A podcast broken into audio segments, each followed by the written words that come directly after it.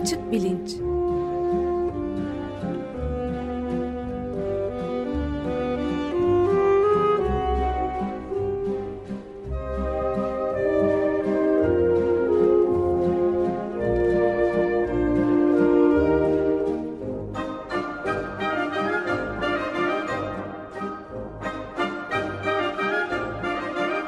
Güven Güzeldere ile bilim ve felsefe sohbetleri. Günaydın Güven Bey, merhabalar. Günaydın Ömer Bey. Günaydın Güven Bey, merhaba. Günaydın Can. Evet, bugün e, alternatif tıp serisine bir giriş yapıyoruz herhalde. Siz e, açılım yapar mısınız? Tabii, e, alternatif tıp serisi e, uzun zamandır hazırlanmakta olduğumuz bir seriydi. Neredeyse bir yıldır. E, çünkü hem hassas hem ilginç bir konu. E, bütün parçalarını bir araya getirmek bir hayli zaman aldı ama e, sonunda hazırız. Bugün başlıyoruz. E, önümüzdeki e, 6 hafta boyunca, bu hafta dahil 6 hafta boyunca e, Helsinki'den, e, Stanford'dan ve Ankara'dan e, uzman konuklarımız e, bu konunun değişik e, taraflarını bize anlatıyor olacak. Hassas bir konu dedim çünkü e, işin içinde insan sağlığı ve tedavisi e, var. E, ana akım tıpla başından e, hoş olmayan bir deneyim geçmiş e, insanların e, ya da alternatif tedavilerle olumlu sonuç e, aldıklarını düşünen insanların bu konuda özellikle hassas olduklarını alternatif tıp e, üzerine bir eleştiriyi neredeyse bir e, kişisel e, eleştiri hatta hakaret gibi e, algıladıklarına filan e, şahit olduğum için böyle söylüyorum. Bunun tersi de mümkün. E, biz burada e, bilimsel çalışmalar ve veriler ışığında e, bu konu hakkında ne söylenebilirse dengeli ve objektif bir şekilde bunları e, söyleyelim diye düşündük. Yapmaya çalışacağımız şey de bu. E, küçük bir e, ayrımla aslında başlayayım. Alternatif tıp derken e, alternatif tedavi pratiklerinden e, bahsediyoruz. Çünkü e, tıbbın bilimsel çalışmayla olan e, ilgili olan kısmının alternatifinin olması pek söz konusu değil. Yani nasıl alternatif fizik, alternatif kimya olmuyorsa bu anlamda alternatif tıp da e, olamıyor. Ya da varsa da ciddiye almaya değecek şeyler değil. Yani biz de birkaç hafta önce mesela dünyanın düz olduğu e, iddiasında bulunan bir e, yazıdan e, biraz bahsetmiştik e, bunlar bu anlamda ciddiye alınacak şeyler değil. Ama alternatif tedavi pratikleri e, giderek büyüyen bir e, sektör haline almakta. Dolayısıyla ciddiye almak gerekiyor ve bu pratiklerin içinde e, çağdaş bilimin içine entegre edilenler ve edilebilecek e, olanlar var. Edilmemesi gerekenler var. Biraz bunlara bakmak e, arzusundayım ben. E, alternatif tıp derken e, daha aslında e, derine giden bir ayrım e, yaparak başlayayım. Burada yalnız alternatif tedavilerden değil, aynı zamanda geleneksel tıp ya da geleneksel tedavilerden ve tamamlayıcı ya da bütünleyici e, tıp ya da tedavilerden de bahsetmek istiyorum. Bunların üçü aslında birbirinden farklı şeyler. E, geleneksel tıptan kasıt işte eski kadim bilgilere dayanan, geleneksel yöntemlere e, dayanan e, tedavi e, pratikleri. Bu, e, Türkiye coğrafyasında uzun zamandır kullanıla gelmiş işte hacamat ya da sülükle kan aldırma falan gibi e, pratikler bu geleneksel e, tıbbın içine giriyor olabilir. İşte Çin'de akupunktürden bahsediyor olabiliriz. Tamamlayıcıdan kasıt ise e, ana akım tıbbın içinde yer almayan ama e, ona bir şekilde fayda sağlayabilecek e, periferide kalan bir takım pratikler. Yani mesela e, masaj ya da egzersiz ya da diyet e, ya da yoga gibi pratikleri de e, tamamlayıcı, bütünleyici tıbbın e, içine koyalım. E, alternatif tıptan kastımsa e, ana akım tıbbın kabul etmediği bir takım tedavi pratiklerini e, öne süren e, bir tedavi şekli. E, ana akımdan e, ne kastediyorum? E, araştırmaya, kontrollü deneylere, kanıta ve bilimsel yöntemle sınanmaya dayalı çağdaş bilim pratikleriyle uyumlu olan tıptan bahsediyorum. Yani bugün e, bir öğrenci olarak herhangi bir ülkenin tıp fakültesine gittiğiniz zaman size öğretilen şey işte bu ana akım e, bilimle uyumlu olan pratik. Burada araştırmaların uzmanlarca değerlendirilmesi, dergilerde yayınlanması, diğer bilimsel bulgularla uyumlu olması filan e, büyük önem e, arz ediyor. E, alternatif ya da geleneksel e, tedavilerde e, bu tür kıstaslara pek bakılmıyor. E, bu üç alan arasında geçişken sınırlar da olduğunu söylemek lazım. Yani bazen geleneksel tedavi yöntemlerinden bir tanesi e, ana akım tıbbın içine entegre edilebiliyor ya da e, tamamlayıcı bir tedavi olarak kabul edilebiliyor. Nitekim ilginç bir vaka e, 2015 senesinde tıp ta Nobel ödülünü Yu Yu Tu isimli e, Çinli bir bilim kadını kazanmıştı. E, bu bilim kadınının e, tıbben iki dilli olduğunu e, söylüyor hep yazarlar. Bundan da kasıt hem modern bilimin e, dilini konuşmayı biliyor hem de geleneksel Çin e, tıbbıyla çok e, alakalı. Yaptığı çalışma da e, geleneksel Çin e, tıbbının ilaçlarını tek tek deneyip bugünün bilimsel yöntemleriyle e, hangilerinin etkili ve faydalı e, olduğunu ya da olabileceğini bulmak. E, burada ilginç olan şu, e, gerçekten de işte sıtma, romatizma gibi hastalıklara faydası olacak kimi e, geleneksel Çin tıbbından gelme ilaçları e, Yu Yu Tu ve ekibi e, keşfetmiş durumda. Nobel ödülünü zaten bu sayede kazanmış durumdalar.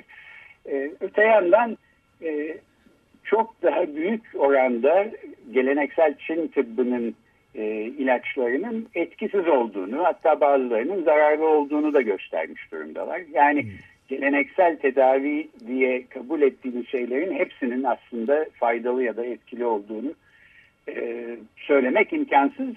E, belki yapılabilecek en iyi şeylerden bir tanesi bu şekilde geleneksel e, kadim bilgileri ve pratikleri modern tıbbın içine e, belli bir süzgeçten ve e, sınamadan geçirerek entegre etmeye çalışmak. 2015 Tıp Nobel Ödülü de buna verilmiş durumda. E, bir mesele daha var. O da bu alternatif ya da bütünleyici ya da geleneksel tıp dediğimiz pratiklerin giderek büyüyen bir bütçeye sahip olması. Ee, dev bir sektör haline gelmiş vaziyette. Mesela geçen senenin e, rakamlarıyla yalnızca Amerika Birleşik Devletleri'nde 30 milyar dolar harcanmış e, alternatif tedavilere ve alternatif ilaçlara. E, bu tabii küçük bir e, bütçe değil, küçük bir sayı değil. E, işin içine bu tür paralar girdikçe e, haliyle şirketler de buradan pay almaya çalışan bir takım şarlatan insanlar da e, dahil oluyor. Bu açıdan da bu alternatif tıp serisinde e, bu meseleye bütünlüklü ve kapsamlı bir şekilde e, bakmaya çalışmanın önemli olacağına karar verdik. E, konuklarımızdan e, Doktor Işıl Arıcan'la e, bu alternatif tedavi yöntemlerinin niye bu kadar revaçta olduğunu, e, burada e, ana akım tıbba e, yöneltilmesi gereken bir takım eleştiriler de var. Bunları kendisiyle bilahare konuşacağız. Son olarak şundan bahsedeyim. Geleneksel ya da alternatif tedavi yöntemleri içinde hastalara bir faydası olmaması hatta zararı olmasının ötesinde başka canlılara zararı olan pratikler de var. E, işte mesela gergedan boynuzu tozunun e, bazı şeylere iyi geldiği düşüncesi uzak Asya'da gergedanların sonunu getirecek bir e, pratiğe yol açıyor. E, üstelik gergedan boynuzu tozunun e, hiç kimsenin hiçbir şeyine faydası olmaması e, büyük ihtimal. E, böyleyse e, iki taraflı bir e, kötülük yapıyoruz. E, hem e, kandırıp parasını aldığımız insanlara hem de e, soylarını tüketecek şekilde öldürdüğümüz gergedanlara.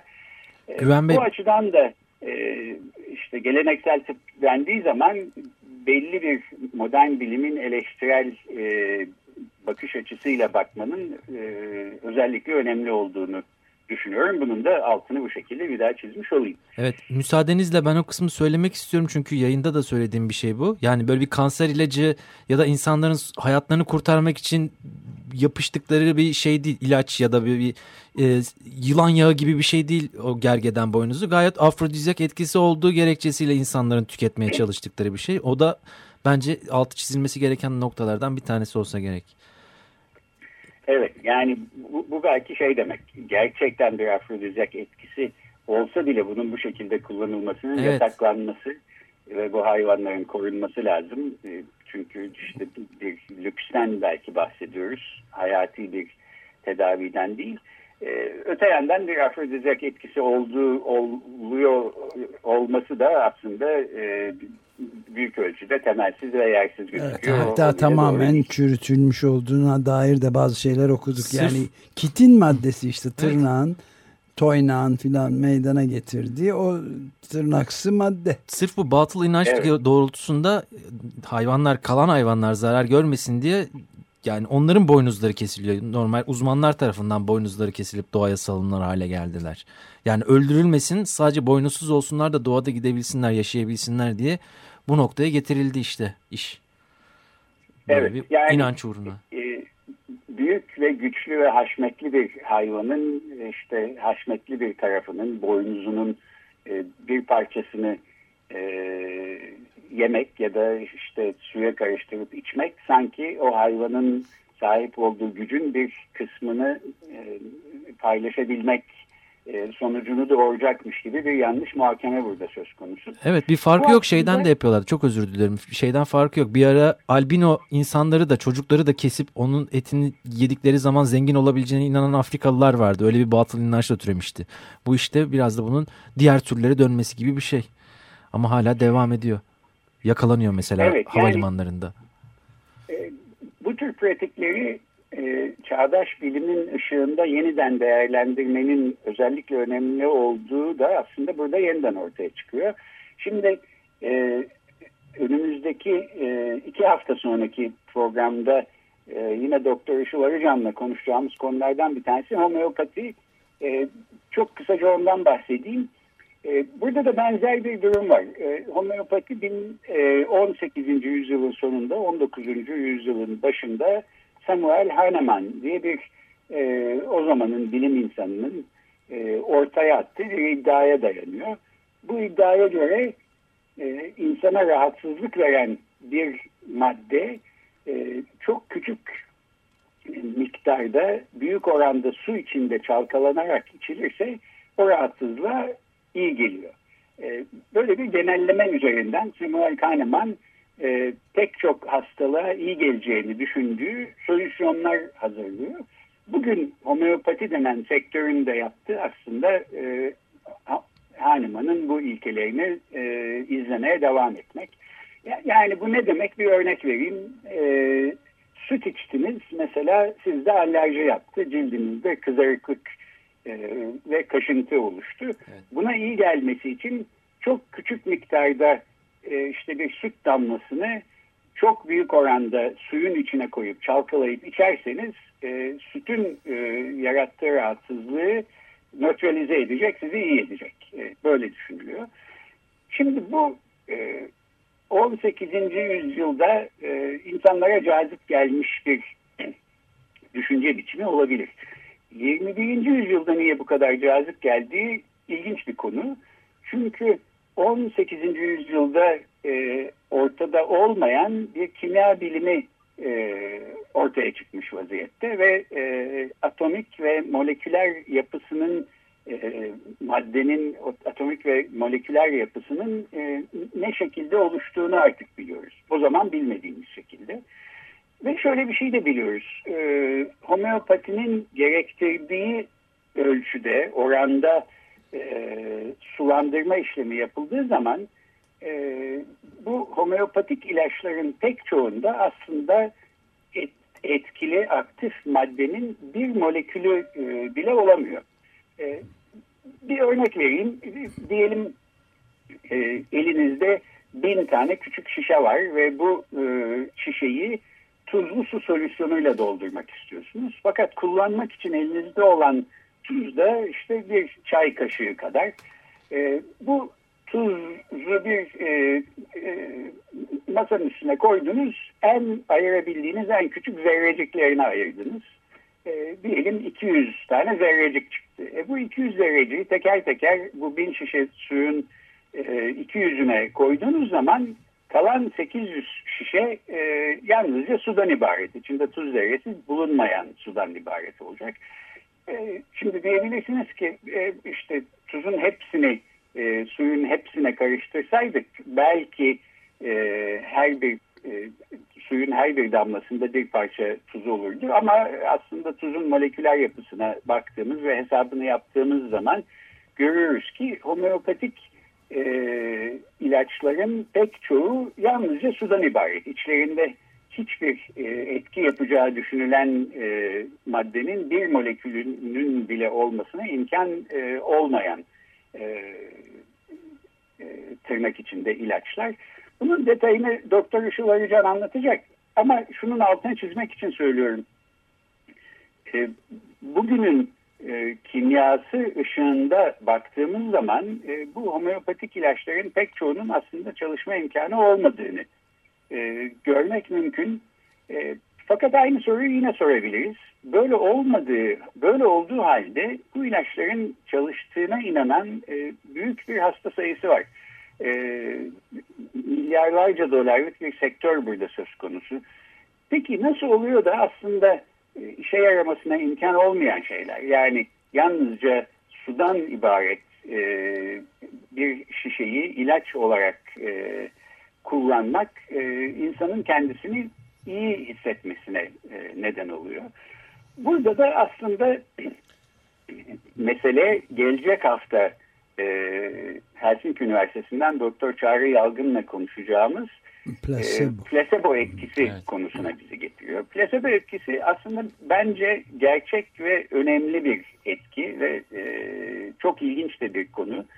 E, insan bedenine belki e, bütünleştirici, holistik bir şekilde yaklaşmamız gerektiğini de e, bize gösteriyor. Çünkü aslında asıl işi belki duyguları ve düşünceleri e, düzenlemek olan beynin e, ürettiği düşüncenin e, aslında ilgisi olmayacağını düşündüğümüz işte karaciğer, akciğer falan gibi başka organlardaki fonksiyonlar e, üstünde de etkili olabildiğini gösteriyor. Yani bir konuda e, tedaviye dair sizin ne düşünüyor, ne bekliyor, e, ne umuyor olduğunuz bazen bu tedavi üstünde e, gerçek bir etkide bulunabiliyor. Placebo etkisinden kasıt bu. Bu anlamda e, sanal bir etkiden bahsetmiyoruz. Bazen e, bir etkisi var gibi gözüken ama olmayan e, durumlar söz konusu. Fakat bazen gerçek etkiler de söz konusu. Bu konuda e, en büyük tartışmalardan bir tanesi akupunktur e, üzerine e, dönüyor.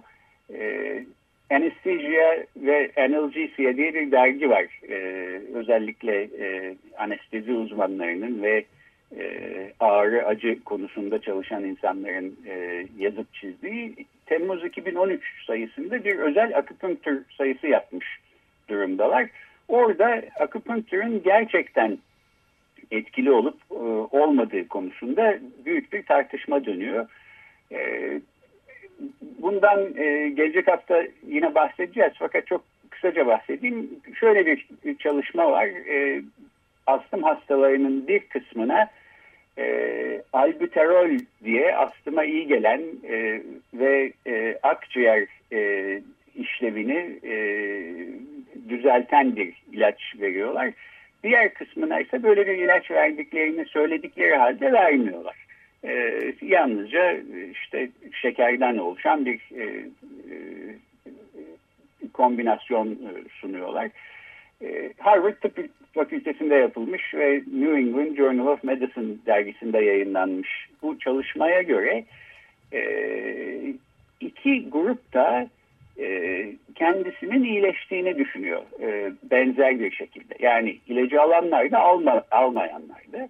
Fakat arada yine de bir fark var. İlacı alanların akciğerlerinde gerçekten bir düzelme söz konusu iken plasebo etkisi altında iyi olduğunu düşünenlerin akciğerlerinde böyle bir etki yok. Yani akciğerleri aslında düzelmemiş vaziyette. Fakat bu hastaların hepsi kendilerinin iyi olduğu e, kanaatindeler.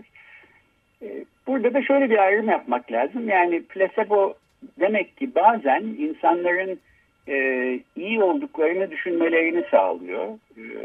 Bazen ama gerçekten iyi olduklarını da iyileşmelerine de neden oluyor. Özellikle e, ağrı konusunda yapılan çalışmalarda görüyoruz ki beyin görüntülemeyle baktığımız zaman e, plasebonun etkisi altında olan insanlar gerçek bir ağrı kesicinin etkisi altındaymışçasına e, beyin tepkileri veriyorlar. E, her halükarda homeopatiden ve akupunktürden bahsettiğimiz zaman bu ortaya çıkan sonuçlar yani bunların bir işe yarıyormuş gibi gözükmesi ya da e, hastaların bu pratiklere rağbet göstermesi ne e, bizi ne sonuca götürüyor diye sorduğumuzda bu pratiklerin bir işe yaramadığını gösteriyor demek bence e, e, kapsamlı bir e, buna cevap olmaz. Evet eksik yani kalmış olur. Bir şekilde bir işe yaramıyorlar belki doğru. E, ama bir işe de yarıyorlar. Yarıyorlar ki peşlerinden giden böyle bir e, büyük bir insan kitlesi var. Bu anlamda da plasebo etkisini aslında önemsemek gerektiğini ve e, modern tıbbın içine ne şekilde entegre e, edilmesinin mümkün olduğunun e, araştırılması gerektiğini düşünüyorum. Bu konuyu da e, plasebo konularında uzman e, Doktor Çağrı Yalgın'la daha uzun boylu e, gelecek hafta konuşuyor olacağız. Evet, e, esas itibariyle e, bir de tabii belki ileride bir daha ele aldığımızda da üzerinde durulması gereken bir başka yönü de var. Bu e, sihirli düşünce, magic thinking diye de adlandırılan insanların e, özellikle modern 2. Dünya Savaşı sonrası dünyasında yaşayan insanların e, böyle sorunlar büyüdükçe kendilerini nasıl olsa bir teknolojik ya da dışarıdan müdahaleyle çözüm gelebilir diye düşünmelerinin de bir payı da belki vardır onu da düşünmek lazım. Doğru. Bu sebepten de belki işte tamamlayıcı ya da bütünleştirici tıp pratikleri, işte diyetti, egzersizdi filan e, belki göz ardı ediliyor. Halbuki edilmemesi gerektiği yani bütünlüklü bir şekilde sağlık konusuna yaklaşılması evet. gerektiği açık. E, ben şununla e, o halde bitireyim bu giriş e, programını. Detaylarını önümüzdeki programlara bırakacak şekilde. Alternatif tedaviler konusunda beni en çok rahatsız eden şey aslında bu alternatif tedavi uzmanlığı denilen şeyin ana akım tıbba göre e, ne kadar farklı bir e, yoldan e, edinilebildiği. E, yani 6 aylık bir sertifika ile bir kursa giderek e, işte kendinizi homeopati uzmanı e, e, olarak e, beyan edecek e, hale gelebiliyorsunuz. Ve e, internette görebildiğim kadarıyla işte ülserden kansere en e, ciddi hastalıkları tedavi etme iddiasında bulunabiliyorsunuz.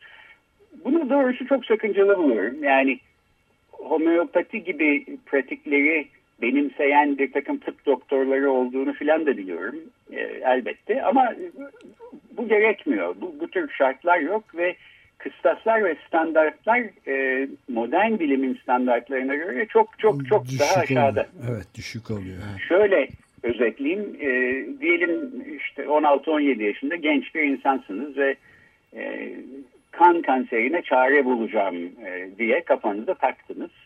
E, nasıl bir yoldan gitmeniz lazım? E, eğer Amerika Birleşik Devletleri'nde bu eğitimi göreceğim, işte Harvard Üniversitesi'nde okuyacağım filan gibi çok iddialı da bir e, kişiyseniz e, hemen söyleyeyim. 4 sene lisans eğitimi okumanız gerekiyor. Arkasından tıp fakültesine başvurup e, kabul e, edilmeniz, daha sonra tıp fakültesini bitirdikten sonra uzmanlığınızı yapmanız, eğer araştırmacı olmak istiyorsanız MD PhD denen hem hekim hem doktora e, veren bir programın içinden geçtikten sonra e, bir 3-4 senede en azından doktora sonrası araştırma yapmanız e, gerekiyor.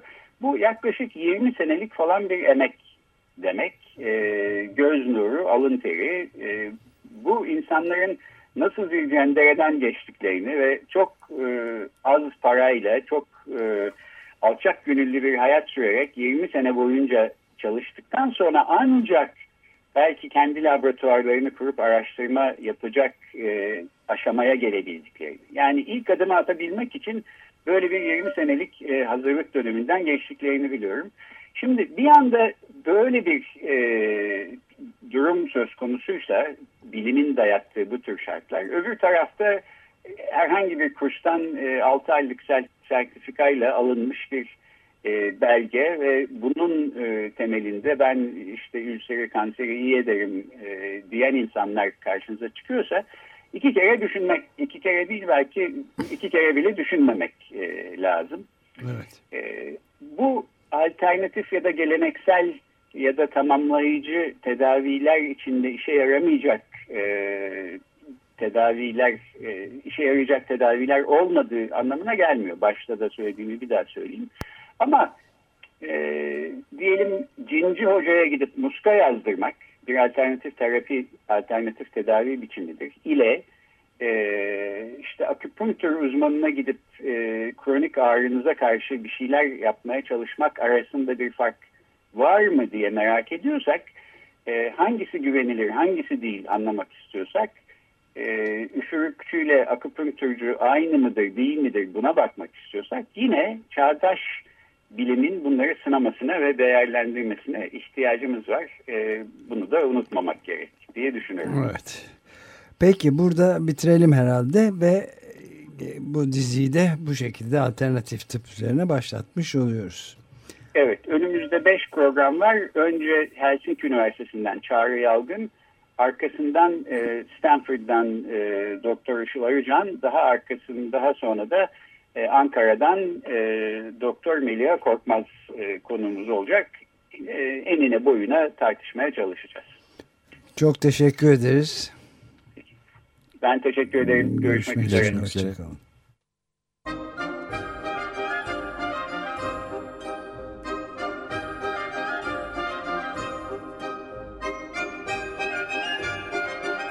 Açık Bilinç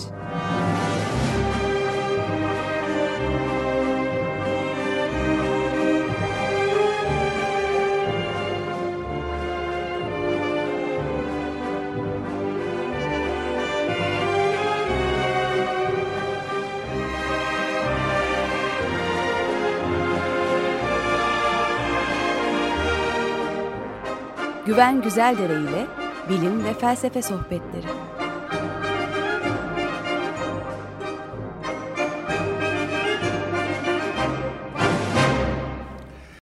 Açık Radyo program destekçisi olun. Bir veya daha fazla programa destek olmak için 212 alan koduyla 343 41 41